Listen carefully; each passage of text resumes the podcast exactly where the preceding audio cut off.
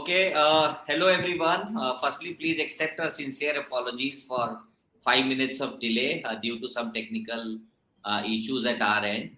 Uh, so, uh, my name is Vikas Agrawal and I'm the founder of AIF and PMS Experts India. so, we organize these knowledge based sessions. We call it Ask the Expert Show.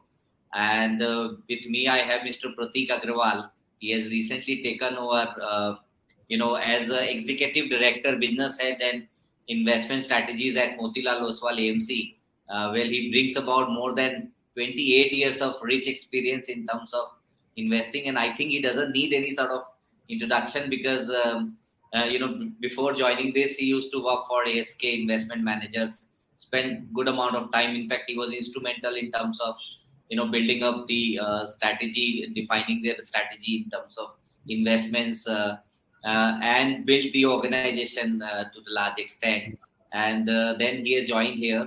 So so, आज का जो discussion है जो topic है हम लोगों ने जो चूज़ किया है कि प्रतीक अग्रवाल जी से जानने की कोशिश करेंगे कि आउटलुक जो है 2023 का मार्केट्स का वो कैसा लग रहा है यहाँ से जनरली दिसंबर का महीना होता है जब एफ़ अपनी सेलिंग चालू करती है because before Christmas they need to go back and do accounting but इस साल तो उनके पास बेचने के लिए बहुत ज़्यादा एसेट्स होंगे नहीं बिकॉज़ ऑलरेडी उन्होंने पिछले एक डेढ़ साल से काफ़ी विड्रॉ किया हुआ है। तो आज इसके बारे में सारी चर्चा करेंगे। बट उसके पहले मेरे पास में दो तीन क्वेश्चन है जो मैं प्रतीक जी को पूछूँगा और उसके बाद में हम चर्चा चालू करेंगे। So so, Pratik ji first of all thank you so much for accepting request आपने thank you for having me yeah and आपको बहुत बहुत बधाई एंड मेनी कॉन्ग्रेचुलेशन आपके नए अवतार के लिए। मेरा पहला क्वेश्चन उसी उसी से संदर्भ है कि आपने एसके इन्वेस्टमेंट मैनेजर में काफ़ी समय बिताया और आप इंस्ट्रूमेंटल थे पूरे उनके इन्वेस्टमेंट फिलोसफी डिफाइन करने में और ऑर्गेनाइजेशन को नेक्स्ट लेवल पे ले जाने में। So what made you to join here at Motilal Oswal नहीं, कुछ नहीं वहाँ पे काफ़ी समय बिताया था काफ़ी अच्छा काफ़ी खुशगवार समय बिताया था। वो हाउस अच्छी कंडीशन में है they are doing well you know Motilal approach me for something I thought it's a good challenge I accepted it so वो हाउस भी बहुत प्रिय है मेरे को। Uh, अभी भी जब मैं कहता हूँ कि मेरा प्लेटफॉर्म तो कई बार मीन एस के ही होता है दिमाग में। Uh, मेरे को यहाँ पे आके जस्ट दो ही महीने हुए हैं अभी तक वहाँ पे साढ़े ग्यारह साल था। तो दोनों ही हाउस काफ़ी प्रिय है जब मैं वहाँ पे एसके में था तो अगर कोई और हाउस मुझे लगता था कि अच्छा है तो वो मोतीलाल ही था। So for me life continues I think on a Motilal platform the power of ideation is huge you know uh, and and all of I keep saying this is a powerhouse of uh, ideas. Uh, so the amount of uh, energy which is seen in a Motilal uh, is is is to be experienced, to be believed. Uh, it is an amazing, amazing uh, platform. So I think मैं यहाँ आके काफी खुश हूँ lot of value I think I can add energies are there उसको शायद एक दिशा में चैनल करने की जरूरत है Uh, hopefully I shall be able to do that. So Pratik जी एक चीज़ तो सीखने को मिल रही है कि चाहे आपको 25 साल का करियर एक्सपीरियंस हो मार्केट में चाहे 30 साल का हो आप अगर डिस्कम्फर्ट में अपने आप को डाल के नए चैलेंजेस अगर लेना चाहते हैं तो काफ़ी अपॉर्चुनिटीज़ है और उसके लिए मैं काफ़ी अप्रिशिएट करता हूँ कि आपने आ, ये डिसीज़न लिया प्रतीक जी एक जानना चाह रहे हैं कि आपका जैसा होता है ना what is your first impression आपने मोतीलाल ज्वाइन किया और आप एएसके से 12-13 साल की लेगेसी लेके निकले तो एक पहला फ़र्स्ट इंप्रेशन आपका क्या है एएमसी के फंड हाउस लेवल वही मैं बताने की कोशिश कर रहा था this is a power house of ideas हमारे पास प्राइवेट इक्विटी है, जहाँ पे हम कंपनियों को बहुत छोटे स्तर पे देखते हैं, उनमें इन्वेस्ट करते हैं। नए बिजनेसेस को समझने की क्षमता इस ग्रुप के पास है। कई सारी बिजनेसेस जो आज के दिन बड़ी बिजनेसेस हैं, जैसे यू स्मॉल फाइनेंस बैंक वो शायद इस हाउस ने बहुत ही छोटे स्केल पे देखी हुई हैं। सो यू नो वो एक स्ट्रेंथ है हाउस की। दूसरे एएमसी हैं हम लोग हैं बड़ी रिसर्च टीम है you know we do a lot of work ourselves फिर हमारे पास इंस्टीट्यूशनल इक्विटी है किसी एक कंपनी को पैसे उठाने हैं पी करना है वहाँ पे किसी सेक्टर में तब्दीलियाँ हो रही हैं जो कि बेहतरी की तरफ़ है।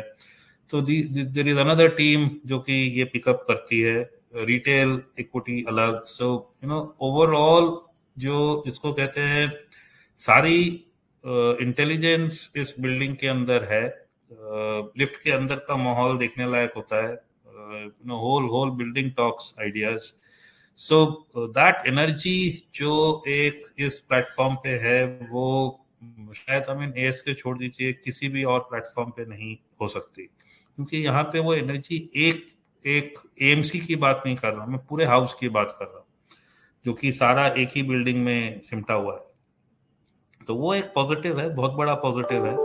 जो एक डिफरेंस है वो ये कि उस हाउस में, पहले वाले हाउस में शायद हम हमारे पास कम आइडियाज़ आते थे हम ज़्यादा फोकस करते थे और एक एक आइडिया से पूरा जूस निकालते थे एक तरीके से you know simply put it was that here you know जो भी हमारा एक बड़ा प्लेटर है इन्वेस्टी कंपनीज़ का हम चाह रहे हैं कि उसको कंसोलिडेट हो करें।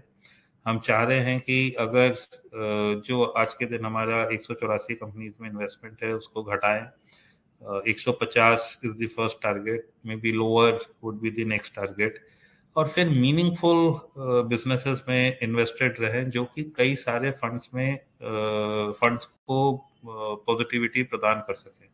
बजाय कि पूरा हाउस कैटर्ड रहने के। So you know we want to do that channel energy is better for better outcomes तो इसी को थोड़ा सा डेवलप करता हूँ वो ये कि अगर हम आइडिया जनरेशन में अच्छे हैं तो कहाँ पे आइडियाज़ गेट मैनिफेस्टेड फ़र्स्ट क्योंकि जो मिड कैप पोर्टफोलियो होते हैं, वहाँ पे आइडियाज़ का इम्पैक्ट पहला आता है। तो अगर आप हमारा मिड कैप फंड देखें तो वो शायद हर टाइम पीरियड पे number one number two number three है वर्सेस दी पियर सेट अगर आप हमारा large and mid cap fund देखें तो वो भी इसी तरीके से टॉप कोटाइल सेकेंड कोटाइल किसी भी पीरियड में आप देखो तो दिखता है। ऑन दी ऑल्टरनेट साइड अगर आप हमारा बीओपी देखो तो वो बाकी किसी भी ऑल्टरनेट स्ट्रैटेजीज की जो बिकती हैं uh, उनसे बेहतर कर रहा है। अगर आप आईओपी uh, देखो जो कि हमारी एक स्ट्रेस स्ट्रैटेजी है जो अच्छा नहीं कर रही है बट उसका अगर आप पिछला दो तीन महीना देखोगे मेरे हिसाब से वहाँ पे काफ़ी रिकवरी है। सो so, जो एक चीज़ मैं कह रहा हूँ on my videos in my write ups इसकी one Motilal is a house of ideas huge energies मेरे no you enter the building and that hits you okay to it's also the time for ideas अभी हो सकता है पिछला तीन चार साल आइडिएशन हाउस के लिए अच्छा ना रहा हो। क्यों? क्योंकि अगर बाज़ार में डिसरप्शन होते हैं, अगर बाज़ार में कुछ ऐसा हो रहा है कि larger cap part of the market continues to do well it gets benefited. तो जो लोग इंडेक्स के बाहर इन्वेस्ट करते हैं, उनको बेनिफिट नहीं होगा तो I can talk longer term वो मैंने अपने वीडियोस में बात की है, पर अगर मैं शॉर्टर टर्म कोविड से अभी तक की पीरियड की बात करूँ तो Covid was a great disruption आपकी जो भी पोजीशन थी, अगर पॉलिसी मेकर आके बोले कि मैं जब तक यू नो भारत से कोविड नहीं निकल जाता, तब तक मैं लॉकडाउन रखूँगा। तो उसका माइंड पे क्या असर होता है? का इन्वेस्टमेंट पे क्या असर होता है? मतलब हर एक आदमी अपने पोर्टफोलियो से रिस्क हटा लेता है। और फिर उसके बाद आप देखते हो मार्केट रिकवर कर रही है तो और जबकि Covid cases continue to rise that becomes a very very difficult kind of a space so that happened now business की रिकवरी जब हमने कोविड के बाद वापस इकोनॉमी को खोला तब शुरू हुई। बिज़नेस की रिकवरी में पहले कौन वापस आया? पहले larger businesses came back right and that was the time when who took a position outside of the index uh, did not do well. Okay uh, then was this year. When this fiscal when the next part started to do well the mid cap part and our strategies which were positioned in the mid cap space have started to do well uh, well to an extent that some of them have uh, now are now looking good since inception. Uh, you know, so both uh, large and mid cap fund and uh, mid cap fund both are looking good since inception. Uh, now, as the recovery strengthens going forward, जो हम सोच रहे हैं कि अगले साल होगा और हम आगे आगे भी इस पे बात करेंगे तो शायद जो स्मॉलर मिड कैप और small cap part of the market है उसमें भी आपको बढ़ोतरी दिखेगी and that should help you know larger part of our platters you know alternate strategies uh, to also come back and including a flexi cap you know where uh, we have uh, reasonable presence in all all market caps so it's somewhere in the middle i think by by next 3 to 4 months if this thought comes out right, we should see pretty sharp uh, improvement in uh, picking orders. So uh, जो हमारी strength है idea generation की I uh, think uh, जो time है बाजार में जो बाजार का समावेश है वो शायद हमको टेलविंड प्रोवाइड कर रहा है। एंड वहाँ पे you know to sustain it you know first is to get there and then the thought is to sustain performance उस पर भी हमने काफ़ी काम किया है वो शायद आगे हम बात करेंगे। ज़रूर ज़रूर। प्रतीक जी एक चीज़ और भी है so coming back to now topic थोड़ी बजाज की चर्चा करते हैं अभी। सो uh, uh, आपके हिसाब से 2023 में जिसका आज हमारा टॉपिक भी है कि how does the market look like in 2023 तो अभी दिसंबर का महीना होने के बाद में अभी अर्निंग्स आनी चालू हो जाएगी नेक्स्ट क्वार्टर का। और इसके हिसाब से पूरा जो साल है कैलेंडर ईयर की बात कर रहे हैं, वो आपके हिसाब से कैसा दिख रहा है? हालाँकि आपने मंथली जो आपका वीडियो आता है, वो आपने कंटिन्यू किया है। एसके के बाद में भी मोतीलाल में आपने वो वीडियो बनाया। सो आई मस्ट अप्रिशिएट कि आपका जो कमिटमेंट है इन्वेस्टर्स के प्रति वो काफ़ी स्ट्रांग है। आपने बिल्कुल भी कोई एक्सक्यूज नहीं रखा कि मैं अभी ज्वाइन किया हूँ तो अभी मैं पहले समझता हूँ फिर वीडियो बनाऊँगा। आपने वीडियो बना लिया तो मुझे याद आता है अमिताभ बच्चन का एक स्टेटमेंट है कि you know show must go on और आपको वो वीडियो इससे क्या होता है हमारे इन्वेस्टर्स को लगातार इनसाइट्स मिलते हैं।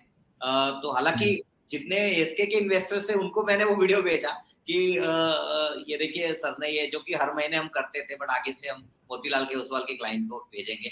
तो आप थोड़ा सा जानना चाह रहे हैं कि आपका क्या आउटलुक है बाज़ार के बारे में अगले साल नहीं आ, मैं पॉजिटिव हूँ। हर जगह मैंने यही कहा है कि मैं पॉजिटिव हूँ। बड़ा सिंपल मैं आपको बताता हूँ। आप सतानवे से लेके इस साल तक आ जाए। जितनी आपकी अर्निंग्स ग्रोथ है अर्निंग्स की जितनी कंपाउंडिंग है और मार्केट कैप की जितनी कंपाउंडिंग है, उसमें आधा एक परसेंट का फ़र्क है। दोनों मैच है, दोनों बारह परसेंट के करीब है। तो इसका मायने ये है कि हमारा मार्केट डिफेंसिबल वैल्यूएशन पे है। यू नो और आगे लॉजिकली स्पीकिंग अभी मार्केट हमेशा या तो आगे होता है फंडामेंटल से या थोड़ा पीछे होता है तो वो हम छोड़ देते हैं। But chances of the market making as much as earnings growth is high. मतलब अगर हम अगले साल चौदह परसेंट की अर्निंग ग्रोथ बोलते हैं तो करीबन उतना मार्केट को करना चाहिए। सो अगले दो साल earnings growth is expected to be strong चारों तरफ़ हमारे बाहर विदेशों में स्ट्रेस है। उसकी वजह से शायद उनके बाज़ार उतना अच्छा नहीं कर रहे हैं। हमको आज के दिन उससे कम असर पड़ता है क्योंकि सी दो चीज़ें हैं। एक, हमारी बिजनेसेस नॉर्मल चल रही हैं क्योंकि हमारे पास एक फॉरेक्स का भंडार है, जो अलाउ करता है हमको विदेशों से फास्ट ग्रो करने को, क्योंकि you know we are able to fund our imports every month we are running trade deficits we are able to fund it through our forex okay तो ये हमारे में और लेट से पाकिस्तान, श्रीलंका, बांग्लादेश में एक डिफरेंस है। वहाँ पे फॉरेक्स घट गया है। तो they have to slow down the economy क्योंकि अदरवाइज़ वो क्राइसिस में आ जाएँगे। हमारे साथ वैसा नहीं है। और इतना बड़ा भंडार है कि शायद तीन चार साल का फासला हम आराम से पार कर सकते हैं। दूसरा जो हमारी स्ट्रेंथ है, वो अगर हम इंटरनल देखें तो अगर ग्लोबल स्लो डाउन होती भी है तो हमारा जो एक्सपोर्ट का परसेंटेज है हमारी इकोनॉमी का, वो करीबन 18 परसेंट है। तो यही पार्ट इम्पैक्ट होगा। इस पार्ट की ग्रोथ इम्पैक्ट होगी। तो सपोज़ दुनिया एक परसेंट से स्लो होती है तो हमारे को कितना फ़र्क पड़ा? अट्ठारह बिप का फ़र्क पड़ा। अगर मान लीजिए तीन परसेंट पे स्लो होती है तो आधे से पॉइंट सिक्स परसेंट के बीच में फ़र्क पड़ता है भारत देश को, ठीक है? अब क्वेश्चन ये उठता है कि how do we make good तो ये होगा शायद, क्योंकि बाहर एनर्जी नहीं है, बाहर पैसा बहुत महँगा हो गया है लेस महँगा भी हो गया और कम भी मिल रहा है। तो ग्रोथ पे इम्पैक्ट होगा, ये मान के चलना चाहिए। तो अगर बाहर ये इम्पैक्ट होता है तो दो चीज़ें होंगी। एक, जो जो ड्रॉप हमारे एक्सपोर्ट्स में होगी, उसको हमको मेकअप करना है बट एक फ़ायदा भी है। जो फ़ायदा है वो ये कि तेल के भाव जो हमारा सिंगल बिगेस्ट इंपोर्ट आइटम है, वो घट जाते हैं। आप सोचिए, अगर दुनिया ग्रो कर रही होती तो तेल का भाव किधर होता? क्योंकि और शायद यू नो जितना हम एक्सपोर्ट करके ज़्यादा कमाते एक्सपोर्ट का रुपया करोड़ नहीं जितना उसका मार्जिन कमाते, उससे ज़्यादा तो शायद हम तेल के भाव कम होने की वजह से आज के दिन बचा पा रहे तो इसीलिए चॉइस आज के दिन जरा मुश्किल है कि हम क्या चाहते हैं। In a large major lower oil price is making good the slow down effect of global growth okay दूसरा, अगर कुछ रह भी जाता है तो how do we make it up अब आप सोचिए 24 में आपके यहाँ इलेक्शन होंगे।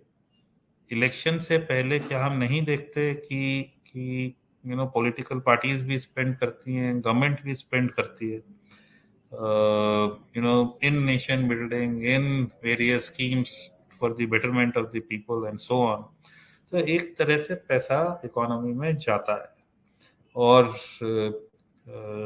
usually the year before the elections is a tad better on economic growth policy makers की तो ये पूरी कोशिश कोशिश है कि लोग अच्छा करें जब वो इलेक्शंस में वोट करने को जा रहे हैं। कुछ छोटा मोटा जो भी है you know they should be feeling good at the ballot boxes so I am pretty positive कि दिस दिस दिस हैपेंस तीसरी चीज़ ये है, हम तेईस की बात कर रहे हैं। देखिए जो चौबीस की बात कर रहे हैं फाइनेंशियल तेईस जो हम देखेंगे फ़र्स्ट दो क्वार्टर जो है हम यहाँ मार्जिन स्क्वीज देखी क्योंकि मार्जिन स्क्वीज देखी जबकि कमोडिटी प्राइसेस घट रहे थे, वो इसीलिए कि आपने कमोडिटीज भर ली थी एट अ हायर प्राइस जो आप क्वार्टर टू तक खपा रहे थे। अब क्वार्टर थ्री ऑनवर्ड्स जो आप धंधा करोगे, वो नॉर्मल मार्जिन पे करोगे। वो लोअर कमोडिटी आपकी इन्वेंट्री भी आ गई, आपका जो सेलिंग प्राइस है वो भी ठीक हो गया तो आप आप नॉर्मल मार्जिन पे करोगे। That normal margin in many cases will be higher than what you have seen in quarter one, quarter two. तो आपको एक मार्जिन का बम्प अप मिलेगा going forward so this is the other thing जो market देखेगी। अगर आप festival season देखो so for lot of verticals not all but lot of verticals festival season काफ़ी स्ट्रॉन्ग गया है जो कि थर्ड क्वार्टर के नंबर्स में आएगा। तो आई थिंक ये भी एक चीज़ है कि अगले साल ग्रोथ है uh, अगले साल मार्जिन पूरे साल के शायद इस साल से बेहतर है क्योंकि इस साल पहले दो क्वार्टर में मार्जिन खराब थे ओके बैंकिंग जो कि इस साल का स्ट्रॉन्ग सेक्टर था एक पोलराइज्ड मार्केट है banking has done very well banking will continue to do very well next year तो जहाँ जो अच्छा कर रहा है वहाँ पे कोई खराबी नहीं दिख रही। और जो मैन्युफैक्चरिंग थोड़ा सा कम अच्छा किया वहाँ पे बेहतरी दिख रही है at least in margin So outlook for next calendar on this is good. It is not bad. Uh, chances of the market making at least earnings growth kind of returns is high.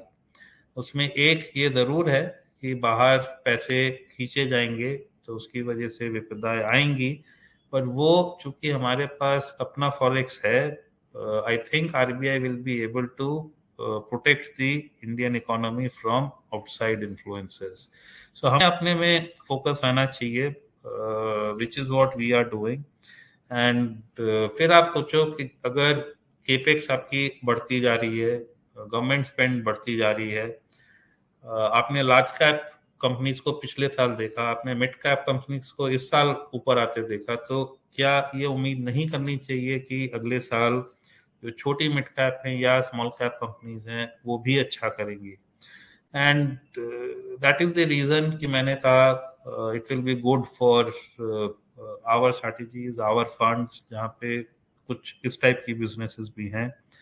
That can help us make up for some of the lost performance Pratik ji thank you so much for sharing आपका जो insights है, बहुत ही meaningful रहा कि आपने जो ये बताया इकोनॉमी में क्या क्या चीज़ें हो सकती बट आपके हिसाब से रिस्क कहाँ पे है sir what is the biggest risk अगर क्या मतलब व्हाट कैन गो रॉन्ग मैं अगले साल पर्टिकुलर की बात नहीं कर रहा हूँ बट अगले दो तीन साल में क्या रिस्क मार्केट में है जो दिख सकते हैं? या इकोनॉमी सो रिस्क कई दिशाओं से आ सकता है। uh, पर हिस्टोरिकली अगर आप देखो ना तो फाइनेंशियल मार्केट ऐसी मार्केट है जहाँ पे अगर आप कोई रिस्क देख पाते हो तो मार्केट अपने आप उसके लिए तैयार हो जाता है एडजस्ट हो जाता है। इसमें अगर आपने कोई रिस्क फ्यूचर में देखा तो आपके यहाँ फ्यूचर्स मार्केट है, आप उस रिस्क के हिसाब से अपनी पोजीशन बना सकते हो। तो जैसे ना आप यूएस में भी देखो short positions were decadal highs जब इकोनॉमी रिसेशन में जा रही थी। और फिर जब रिसेशन में जाती है या इंटरेस्ट रेट बढ़ते हैं तो मार्केट गिरती नहीं है, क्योंकि वहाँ पोजीशंस ऑलरेडी टेकन होती हैं। तो ये हमारा मार्केट इसी तरीके से थोड़ा अलग टाइप का मार्केट है। ये जैसा मार्केट हम पहले देखते थे, उससे चेंज हो रहा है। It has become very efficient unless the risk comes from unforeseen sources you know उसका इम्पैक्ट मार्केट पे ज़्यादा नहीं होता। ये एक चीज़ समझने की बहुत बहुत ज़रूरी है। दूसरा अनफोर्सिन जो स्पेसेस है या जो मतलब हम शायद नज़र अंदाज करते हैं जब मार्केट स्ट्रांग होती है वो एक बड़ा होता है पॉलिसी रिस्क uh, पिछले आठ दस सालों में so we are an emerging country lot of people want to do lot of things उस ज़्यादा करने की कोशिश में भी कई बार हम डैमेज कर जाते हैं, मुझे नहीं मालूम। So that could be one source of risk we want to do more and in the process we hurt our sales तो बहुत बड़ी पॉजिटिविटी आज के दिन इसलिए है कि यू नो दशकों के बाद ऐसा लग रहा है कि हमारा समय वापस आ गया। मतलब हमने कई कई रेसेस छोड़ दी। मतलब हार गए तो कहना बेकार है, छोड़ दी हम कभी दौड़े ही नहीं। मतलब चाइना पूरा बन के तैयार हो गया नब्बे के दशक में हम दोनों सिमिलर ही थे। आज वो कहाँ हम कहाँ? कई और कंट्रियाँ डेवलप हो गई। पर उनके डेवलप होने के बाद आज शायद वापस स्पॉटलाइट हमारे ऊपर है कि हम अब अब शायद हमारा टाइम है। आ, हमने पास में इतनी गलतियाँ की हैं कि डर लगता है कहीं हम वापस उन गलतियों को दोहरा ना दें।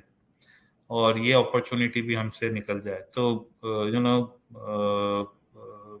I think humble रहना ज़रूरी है।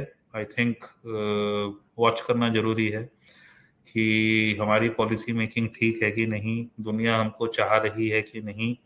हमारा जो एंटरप्रेन्योर है, उसको जो अपॉर्चुनिटी मिल रही है, वो उसको सीज कर पा रहा है कि नहीं।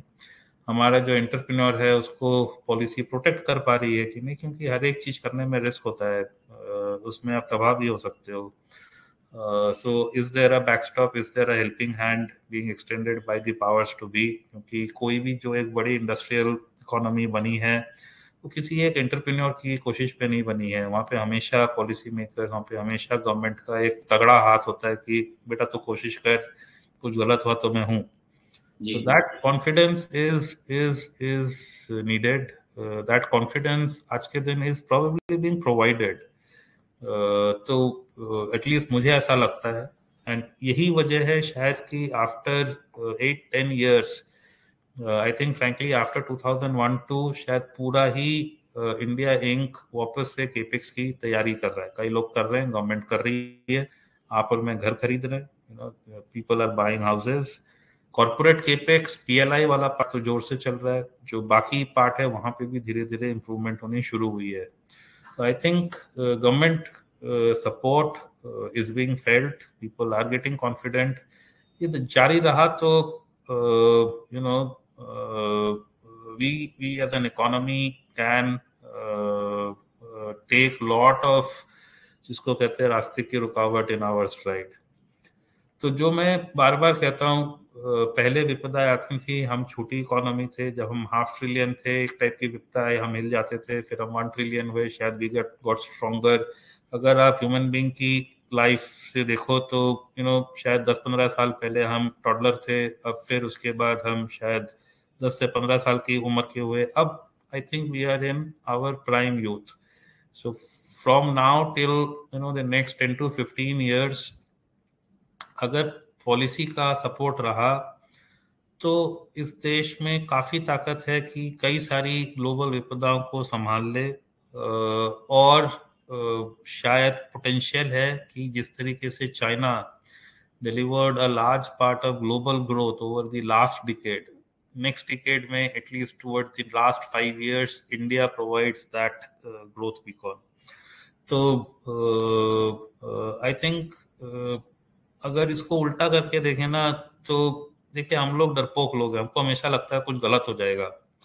शायद और ये जो डर है ना जब हम बूढ़े होते हैं और जब हम छोटे होते हैं उस समय ज़्यादा होता है। नो बच्चे को चोट लग जाएगी बूढ़े को बीमार हो जाएँगे you know that kind of stuff in your youth you should be confident and I think मैं बूढ़ा हो रहा हूँ पर देश जवान है देश की economy is entering the youth phase I think uh, we should be more confident uh, as investors as well. And the risk is that investors overdo the risk part and get left out in the uh, equity rally. देखिए equity में ना बहुत सारी changes आ रही हैं। हम अभी भी विदेशियों को देखते हैं। अभी थोड़े दिन पहले मेरा एक इंटरव्यू हो गया ब्लूमबर्ग पे और वो पूछ रहा है why are offshore investors not investing in India मैंने कहा हु केयर्स अब जो हमारा बाज़ार है वो हमारे पैसे से चलता है। बाहर वाले ऊपर जाए, नीचे जाए, हमें क्या फ़र्क पड़ता है? ना तो वो हमें डाल रहे ना हम बाहर डाल सकते हैं। अगर हमारी वैल्यूएशन हमारे हिसाब से ठीक है तो इट इज़ गुड सो ये चाइना में सत्रह साल पहले हुआ। 2007 में उनका मार्केट भी विदेशी चलाते थे। अब वो दुनिया के सबसे बड़े विदेशी इन्वेस्टर है। सत्रह साल बाद धीरे धीरे हमारा भी टाइम आएगा। I think which is again a different position different time different Uh, confidence which is there in the people of India and investors of India and the markets of India. Retail investors एक structural तरीके से market में आ रहा है। H एक structural तरीके से मार्केट में आ रहा है which is making our markets reflect our fundamentals rather than the wishes of offshore investors तो ये एक बहुत अच्छी अच्छी बात हुई है। ठीक बात है, प्रतीक जी। इनफैक्ट मैंने आपको मैं पिछले काफ़ी सालों से सुन रहा हूँ और मिलने का भी सौभाग्य मिला बट आपको पहली बार मैंने इतना पुलिस साउंड सुना है अपने से कि, आपसे कि आप इंडिया को लेके काफ़ी कॉन्फिडेंट है और ये जो डिकेड है, ऐसा जो आपने बोला कि, ऐसा लग रहा है कि बिलोंग्स टू आपने बहुत अच्छी बात बोली कि जो latter five five years of the decade अगर उसमें अगर सप्लाई चेन में बहुत बड़ा इंडिया पार्ट कर लेता है पार्टिसिपेट कर लेता है तो फिर ग्रोथ का जो नंबर्स है वो कुछ और होंगे। थोड़ा और होगा यार। Back to now uh, so last question uh, uh, we've already spent 30 minutes. So uh, प्रतीक जी अभी जैसे आपके पास हमें तो बहुत क्वेश्चंस आते हैं A I F P M S expert India तो हम तो खाली ए आई एफ़ और पी एम एस पे ही फोकस करते हैं। बट ये जनरली इन्वेस्टर का क्वेश्चन आता है और ये आई एम श्योर एस के में थे तब भी हम पूछते थे कि आपके पास में एआईएफ है आपके पास पी एम एस है आप, आपके पास म्यूचुअल फंड भी मोतीलाल ओसवाल में जो आपके पास में वहाँ नहीं होता। तो इन्वेस्टर का ये निवेशकों का एक क्वेश्चन होता है कि कौन सी गाड़ी में बैठूं मैं? तीनों गाड़ी अवेलेबल है। तो आपका कोई सजेशन रहेगा उनके लिए? या सो मोतीलाल एक अलग हाउस है। यहाँ पे चाहे आप म्यूचुअल फंड देखो चाहे हमारे ऑल्टरनेट प्लेटफॉर्म के प्रोडक्ट देखो सारे हाई कन्विक्शन फोकस प्रोडक्ट्स हैं। You know in that manner we are a stand alone house किसी भी फंड को देख लो हमारे वो तीस स्टॉक से ज़्यादा नहीं दिखेंगे। Uh, एक दो आईपीओ वाले नाम दिखेंगे जो टेर में है but that is what we have done you know जो लंबे हमारे फंड थे उनको भी हमने कॉम्प्रेस कर दिया हमने उनको डिसिप्लिन कर दिया। तो in many manners our mutual funds are like hedge funds which are for uh, you know showcase to uh, retail people at the price of mutual fund which I keep talking about कि उनको एक बहुत premium product बहुत सस्ते में मिल रहा है uh, and you know performances are coming back. Now on the alternate side, you know while the same high conviction theme continues, what we are also trying to do over and above this is कि हर एक fund को एक theme के साथ जोड़ रहे हैं। अब थीम क्या करती है? थीम ये करती है कि आप पैसे कैसे बनाओगे? आप बनाओगे डिस्काउंट टू वैल्यू और ग्रोथ इन अर्निंग्स से। तो कहाँ पे ग्रोथ इन अर्निंग्स ज़्यादा समय तक कंटिन्यूड रहेगी? तो वो थीम्स करती है। अब जैसे हमारा Indi T O P portfolio है। इंडी टीओपी मतलब नेक्स्ट ट्रिलियन डॉलर अब अगर हम साढ़े तीन हैं, साढ़े चार जाएँगे तो कौन सी स्पेसेस इकोनॉमी की फास्टर ग्रो करेंगी? तो उस थॉट के साथ वो पोर्टफोलियो बन रहा है। तो अगर ग्रोथ ज़्यादा हुई over the next two years in that space तो manager should be able to generate some bit of alpha for clients similarly हमारा वैल्यू एक पोर्टफोलियो है। यहाँ पे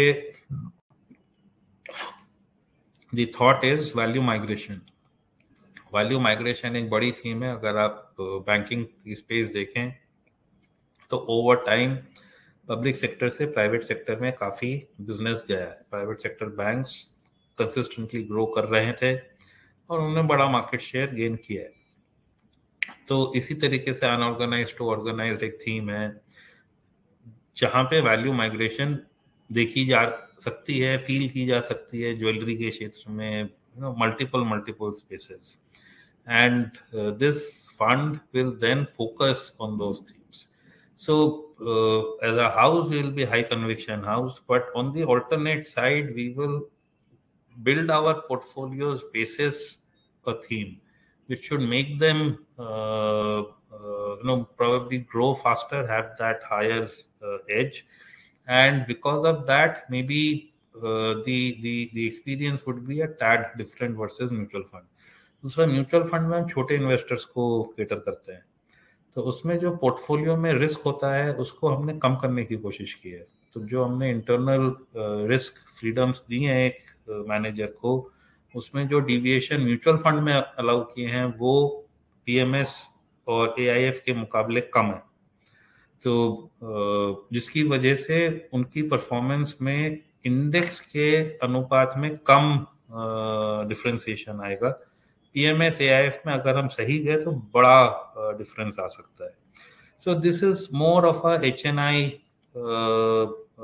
focus product people who can take that risk mutual funds are more for retail और smaller H N Is you know kind of products और a part of a larger H N I मतलब अगर सौ रुपया उसके पास है तो तीस चालीस हमारे म्यूचुअल फंड में लगाए, पाँच दस हमारे पी एम एस एफ़ में लगाए।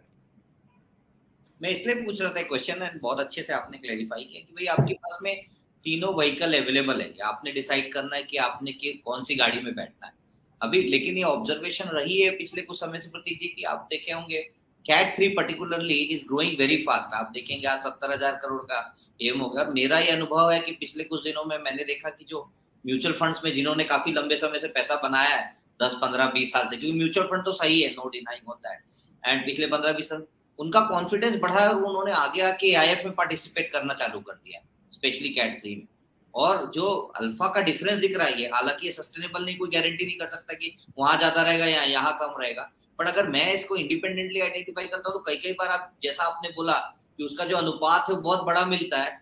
किसी किसी जगह में अनुपात ऑलमोस्ट डबल का मिला है। आप बिलीव नहीं करेंगे बेंच से। विच टू माई वो जो है डिफरेंस ज़्यादा रख सकते हैं। कौन से इन्वेस्टर को केटर करने के लिए वो फंड बना है उसका बड़ा डिफरेंस है। एआईएफ में आप इन्वेस्टर के साथ इंगेज कर सकते हो उसको एआईएफ क्या करने की कोशिश कर रहा है बता सकते हो। जो हम करने की कोशिश करेंगे we will do a few A I F we have done a few A I F उसमें भी अगर कोई इन्वेस्टर आना चाहे तो इन्वेस्टर फिर समझ के आ सकता है कि वो क्यों वो ए आई एफ़ खरीद रहा है। एंड फिर हमारा प्रॉमिस होता है कि we will continue to do what we have told to do and hopefully by doing that the results will follow if the whole thought was good so which is what an aif or, or the alternate platform is is all about उसमें सबकी जगह है सबकी जगह है। PMS और AIF में इतना ज़रूर कहूँगा कि एआईएफ जो है वो मैनेजर के लिए मैनेज करना आसान है। वो इन्वेस्टर के लिए भी आसान है क्योंकि उसमें जो उसको रिटर्न मिलती है वो पोस्ट टैक्स मिलती है। उसको फिर से टैक्स की मारामारी नहीं करनी पड़ती है। पीएमएस थोड़ा मैनेजर के लिए और इन्वेस्टर के लिए दोनों के लिए थोड़ा मुश्किल प्लेटफॉर्म है। तो इसमें बेसिकली ऐप में फ्लेक्सिबिलिटी भी मिल जाती है जैसा आपने बोला फंड मैनेजर को। अपने हिसाब से वेटेजेस तो मतलब ऐसा नहीं कि बाकी बाकी जगह फ्लेक्सिबिलिटी नहीं मिलती है बट यहाँ पे आई का प्लेटफॉर्म भी जो है पूल लेवल पे मैनेज होता है। एनए भी थर्ड पार्टी कैलकुलेट करता है वहाँ पे म्यूचुअल फंड में आपको डेली एनए भी या मंथली एनए पर कितना है? बट बाकी इतनी सारी चीज़ें पूल लेवल पे सेम लेवल पे मैनेज अब ये फंड मैनेजर का कन्विक्शन है अगर आपका कन्विक्शन है कि आपको एक पर्टिकुलर स्टॉक ज़्यादा लेना है वेटेजेस बढ़ाना है तो उसकी आपको छूट मिलेगी दस परसेंट तक आप जा सकते हैं।